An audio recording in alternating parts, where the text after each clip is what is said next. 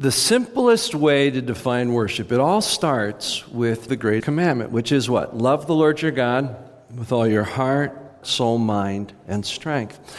Now, when we think about love, the heart and soul part is easy. We're all used to saying, I love you with all my heart. Turn to the person next to you and say, I love you with all my mind.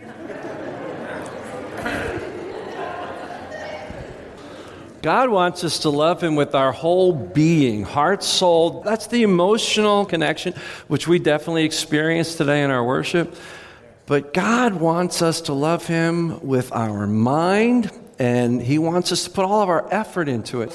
That's the part I'm going to stretch you with today. Today, we're going to focus on the mind part, the knowledge part of worship. So, I'm going to do a fair amount of teaching about what worship is from God's perspective. And just by way of reminder, each week we're giving you a big idea about worship. Last week's uh, idea was this. Let's say this together true worship is by God and for God that God invented worship. It's really all about Him. Everything God has ever done, everything He's doing, everything He's ever made, great and small, seen and unseen, all has an ultimate purpose. And that's worship. In fact, one of the simplest ways to define sin in Scripture is falling short of that ultimate purpose of bringing glory to God. Think about that. That's Romans 3:23. Say this with me. Everyone has sinned, we all fall short of the glory of God. So anything that comes into our life that forfeits our ability to serve in our true and primary calling of worship God, that's a great way to understand sin. Falling short of that highest of all calling.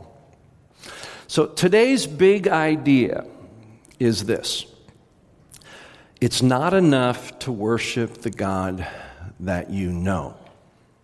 We must know the God that we are to worship.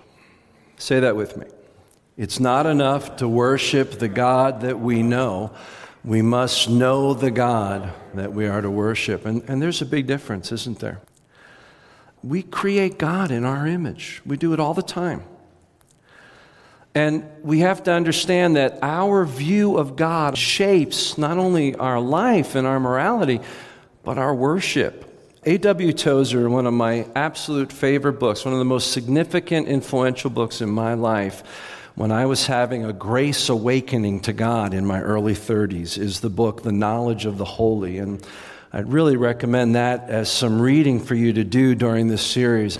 This is one of the things Tozer writes the history of mankind will show that no people has ever risen above its religion. And man's spiritual history will positively demonstrate that no religion has ever been greater than its idea of God. Worship, then, is either pure or base as the worshiper entertains high or low thoughts of God. And for this reason, the gravest question before the church is always God Himself. And the most portentous fact about any person is not what he or she at any given time may say or do, but what they in their deep heart conceive God to be like.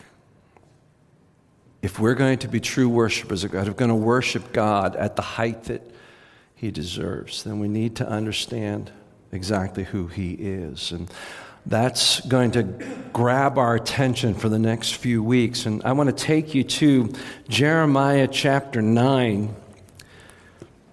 And as we do, we're going to ask this question What inspires your worship? What is it that moves you when you worship? Jeremiah 9, beginning at verse 23. This is what the Lord says Let not the wise boast in their wisdom, or the strong boast in their strength, or the rich boast in their riches. But let the one who boasts boast about this that they understand and know me. That I am the Lord who exercises kindness justice, and righteousness on the earth. For in these I delight, declares the Lord. Now, in the Old Testament, it says, This is what the Lord says, or Thus saith the Lord. He's about to make a declarative statement. This statement is so important, it's got bookends of Thus saith the Lord. It says, This is what the Lord says. In other words, pay attention to this. It matters. And then at the end, he says, More than that, I declare this. And when God declares something, it is unshakable, it is unchangeable. And so these two verses are packed with things that God says is non negotiable and utterly essential for true worshipers. That's how important it is. Now, You'll notice the word boast several times in here. The Hebrew word for boast can also be translated as glory, to glory in. In other words, that which I find worth. So we're going to replace the words boast with glory today, and I'd like you now to say this with me. This is what the Lord says Let not the wise glory in their wisdom, or the strong glory in their strength, or the rich glory in their riches. But let the one who glories glory about this, that they understand and know me, that I am the Lord who exercises kindness, justice, and righteousness on the earth. For in these I delight, declares the Lord. So, again, the question what inspires your worship? What is it that brings about a sense of glory when you look at your life and relates to your worship? What inspires your worship? Well, I'll tell you what, what inspires most of our worship. It's what God has done for us. Right? It's about knowledge, it's about vitality, it's about abundance. And isn't that exactly what the saying shouldn't motivate our worship when he says, not in your wisdom?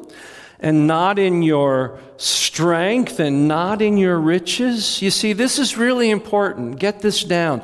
God isn't good just because He's good to us, He's just good. And the problem is when we worship God only based on the good circumstances in our life, our worship, our gratitude disappears when those things disappear, and they will. God says, that's not what my life with you is about. And so, once again, because it's so prevalent, this is an opportunity to hit up against the health and wealth movement that tells you that that's exactly what God wants to do in your life, and that's the basis of your worship. And if you worship well enough, you will have knowledge, you will have physical health, and you will have wealth. And God says that's not what it's about at all. Don't glory in that. You know why, when that is the basis for our worship, it can mislead us? Because we will worship whatever gives us those things. We will even reinvent God so he fits into an idea of a God who would meet us those things. And if Jehovah won't do it, then we'll run after other gods. That's the story in Jeremiah 9. Jeremiah is the prophet that is speaking to Jerusalem in the waning years of their disobedience. And they have gone after other gods. Why do you do that? Why would somebody worship a different God? Because they're looking for something that works. They want it to provide what they expect in their life. Why did the worshippers of Moloch offer their children to sacrifice? Because they believed it would bring crops, it would bring wealth. We worship what works for us. And when we glory in our knowledge, our wisdom, and we glory in our vitality and in our wealth, you'll worship what brings you that. And in the same way, Jeremiah was speaking to the children of God who had left and departed from true worship. His words ring to us today. The basis of your worship, your glory, is not in what you have, God isn't good just because He's good to you, He's just good. To glory in our circumstances makes them the object of our worship. How interesting. Now, I am working very hard in this early part of the series to get us away from the self centered nature of our worship because we then become the object of our worship when it's about what we receive. We will move forward and talk about our heart's desire, our coming to God with our needs.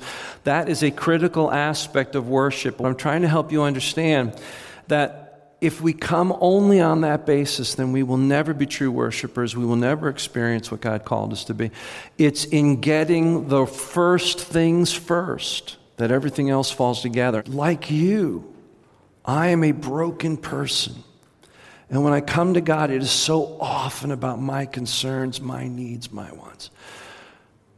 And God says, that's not where worship begins. That's not where your life begins. That's not even where getting those needs met begins.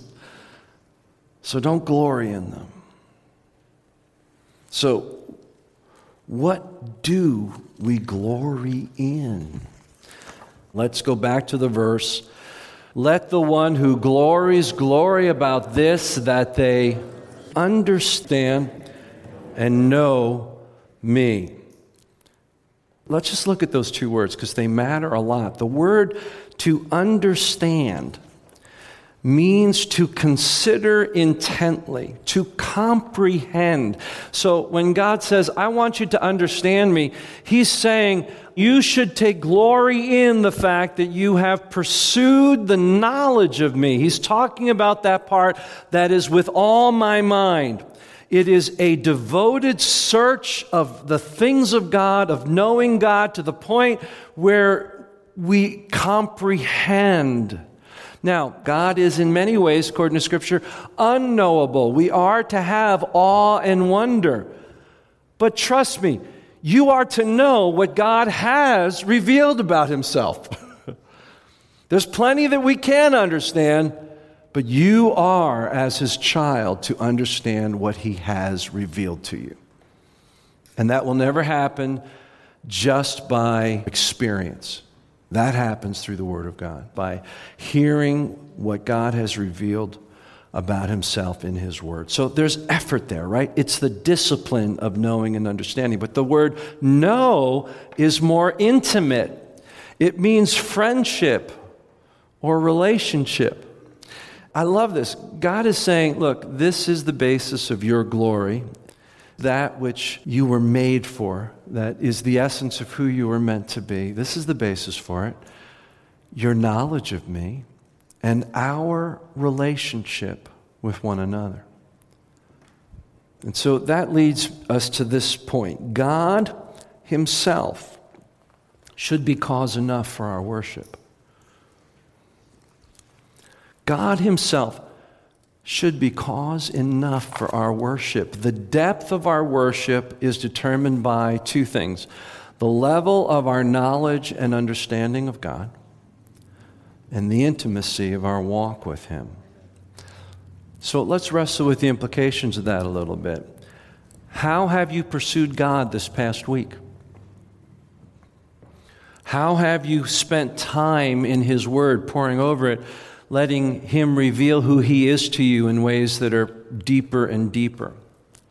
And how intimate have you felt with God? How much time have you spent with Him in terms of intentional relationship? Because that's what God created us for, right there. God created us to know Him intimately, to be in relationship with Him. That's how we are set apart from all of creation. Psalm 19:1, we say it all the time, all creation is for worship. It all declares the glory of God. Everything worships, but God created us, the human race, to worship in a very unique way. You go through the book of Genesis, you see each day God finishes creating. He says, It's very good, it's very good, it's very good. Makes man, he says, not good, not, not done yet. Makes women partners, male and female in his image. And then he says, it's very good. But when God created Adam, besides forming him from the stuff of creation, which is how everything happens. If you look at the language in Genesis, it says he brought forth, which means he brought forth out of the elements of the earth. He brought them forth, called them forth. And he does the same thing with Adam. He, he crafts him out of the earth. But then he does something that he hadn't done in any other act of creation. What does he do? He breathes into him the breath of God. And at that point, it says, man became a living soul. Here's what sets you and me apart from the rest of creation. Believe it or not, I know it's hard to believe. I got soul. You've got soul.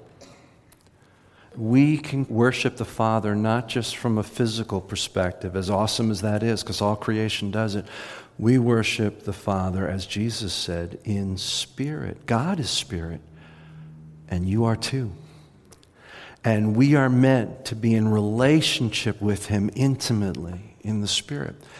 So if you're not pursuing that, and you come here and try to jumpstart your worship on Sunday morning, you may really think it's pretty good, but you're actually in a spiritual wasteland. You think this is good. Tozer uses that. I remember in my, I, I, talk about this grace awakening. One of the things that really struck me as I read Tozer, I'd been raised in the church. I was traveling as a Christian concert artist. I loved the Lord. Just had my first child.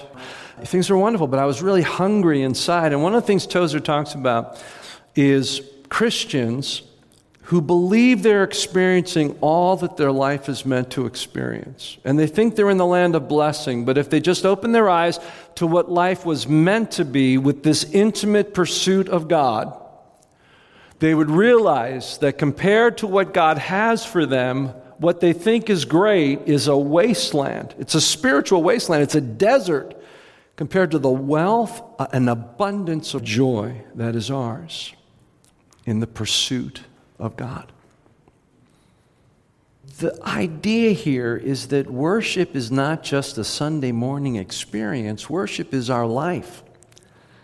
So if you just come here on Sunday morning and say, Get my worship on, and you, you trust in us to bring that inspiration out of you, well, you're not doing your part. Sunday morning ought to be when all of us come having been in passionate pursuit of God all week. We come and all of our separate streams of spirituality come together and form this giant river of praise to God. Sunday morning should be the crescendo when we gather out of lives of worship.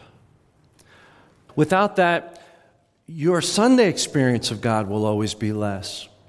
It will always be dependent on what others provide for you. And with it, you could show up at any church service and meet God. Yeah. How do I become a true worshiper? Get to know the true God. Not just knowledge, although we desperately need knowledge. Get into relationship with Him, which is only possible through Jesus Christ, right? So important. I remember sitting outside Tommy's room when we, we were trying to get him to settle and go to sleep on his own. And I'd sit out there and I'd read Tozer and I'd bawl. I thought I was experiencing the Christian life, and, and it's good. But suddenly I saw what it could be. I want that for us. I want that for you.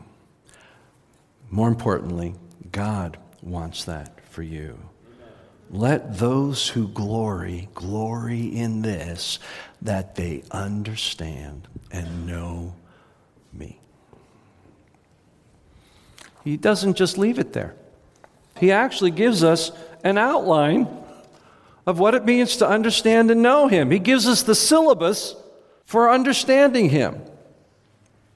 He goes on and he says, I am the Lord who exercises kindness, justice, and righteousness on the earth, for in these I delight, declares the Lord.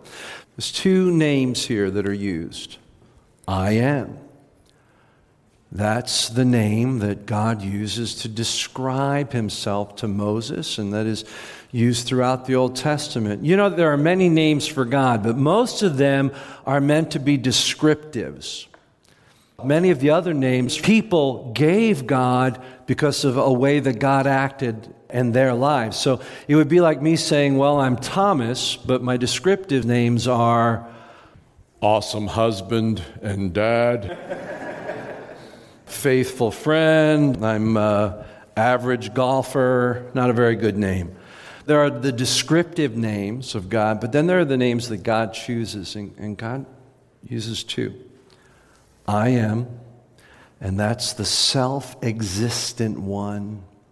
That's the otherness, that's the mystery, that's the God who has always been. He is the uncaused cause of all things, and He has always been and ever will be. I am that I am. And then he uses the name the Lord, Yahweh. And that's his personal name. It was so sacred to the Jewish people that they actually didn't say it. Every time they came to it in the holy text, they would replace it with Adonai. When it was uttered by the high priest, for instance, in the Holy of Holies, they took the syllables out of it and they would just breathe the consonants. Yo, hey, wa, hey. So precious of a name. That's how they treated it. And that's okay. It's okay that it, it's seen as sacred, but what it really means is that God has individuality. It implies that he can be known and related to. That's what he's saying you need to understand that I am, I'm the mysterious God who has always been, I'm the uncaused cause of all things. I got a name. I'm going to break out in some Jim Croce here if I'm not careful. I got a name. I can be known. So that's the first thing we see that God wants us to understand and know about Him. But then He goes on. What's the next thing He says? That I am the Lord who exercises, what are those three words? Kindness, justice, and righteousness on the earth. Here, God gives us an outline for the things that He delights most in about what He does in relation to the human race and earth. Let's just look at those quickly. Kindness is actually the word in Hebrew for covenant loyalty. It's not speaking about our idea of God. When we, when we just define God with one description, God is love, if that's your one word definition of God, that's not the God we're supposed to worship. Now, is God love? Right answer. is God only love? No. In fact, is love the primary word God uses to describe himself? Felicia read a scripture of Isaiah's vision of the heavenly throne. And he hears a song that God wrote for those beings that are closest to him to sing. Holy, holy, holy is the Lord Almighty. The whole earth is full of his glory. Next week, we'll explore how that revelation blew his mind and heart changed him forever. But centuries later, the Apostle John is drawn up into heaven before the throne of God. And there are those creatures, and you know what they're singing? Verse 2 Holy, holy, holy is the Lord Almighty who was and is and is to come. And John says they are forever singing it. So just think about this. God wrote a song. He created beings who serve no other purpose except around his throne to sing this song. And what is the word he chose to describe himself? What is it? Holy. So when we just look at kindness as sort of like this, well, everybody, you know, God loves everybody. You know, everybody will get in. He's just very patient. You know, we don't know better. That's not the full nature of God. Covenant loyalty means God shows kindness to those who don't deserve kindness but have been brought into his covenant relationship through Christ. And that's why he talks about the second thing kindness, justice. Justice is righteous judgment. And judgment isn't just decisions, knowing right from wrong. We're not talking about just discernment. We're talking about acting like a judge, pronouncing guilt and innocence and conveying sentence. And what God is saying is that every decision I make with every human being, in every circumstance, is always the right judgment. It's the right pronouncement. And then the third thing he says is righteousness. And what that means is that God's actions are always consistent with his judgments and with his character. Kindness, justice, and righteousness. It's hard, apart from the Christian faith, to see those as fitting together, you know. So much of religion today is about just kindness, everybody gets there, or justice and righteousness. That's the problem with ISIS and radical Islam. It's also the problem with radical fundamentalist Christianity. It's all about God's judgment. Here's how this fits with the gospel. Without the redemptive work of Christ, God's justice would require our punishment. The wages of sin is separation from God, it's spiritual death. And so, were God to act justly apart from the work of the cross, Scripture says we perish. But God loved the world so much that he sent his only begotten son. 2 Corinthians 5:21. God made him who knew no sin, that was Jesus, to become sin for us so that in him we become the righteousness of God. And so because of our covenant relationship with God and his loyalty to that covenant, even though apart from Christ we deserve a different kind of judgment, in Christ we are judged as righteous. And because we are righteous, we can have relationship with a God who himself always acts righteously. See how that works? And then he closes by saying, In these I take delight. What does he mean by that? I think it could mean one of two things. He could first mean people who glory in understanding and knowing him. And, and if that's true, what he's basically saying is it's those people that he receives worship from. I delight in people who make it their heart's ambition to understand and know me. But he could also be saying he delights in the fact that, in relation to the human race, he exercises kindness, justice, and righteousness on the earth. Both work, because both work both ways. We are to glory in the knowledge of that. That's the basis for our worship. It allows us to worship God, it allows Him to receive worship of us. And because God is delighted in those things, we should be delighted in them. That's what we are called to do. We're going to explore this a little more over the next couple weeks. What would it mean to really come to understand and know God? Because nothing is more important to true worship than this. Before we move on to other things, we're going to spend time with this. But let's look at the idea again. Say it with me. It's not enough to worship the God we know, we must know the God we are to worship. And that's why the Apostle Paul says this It is my ambition to know Christ. Yes, to know the power of his resurrection and the fellowship of his sufferings, becoming like him even in his death. That's a man who understands what his life is about and will pursue it to the very end. Let's pray.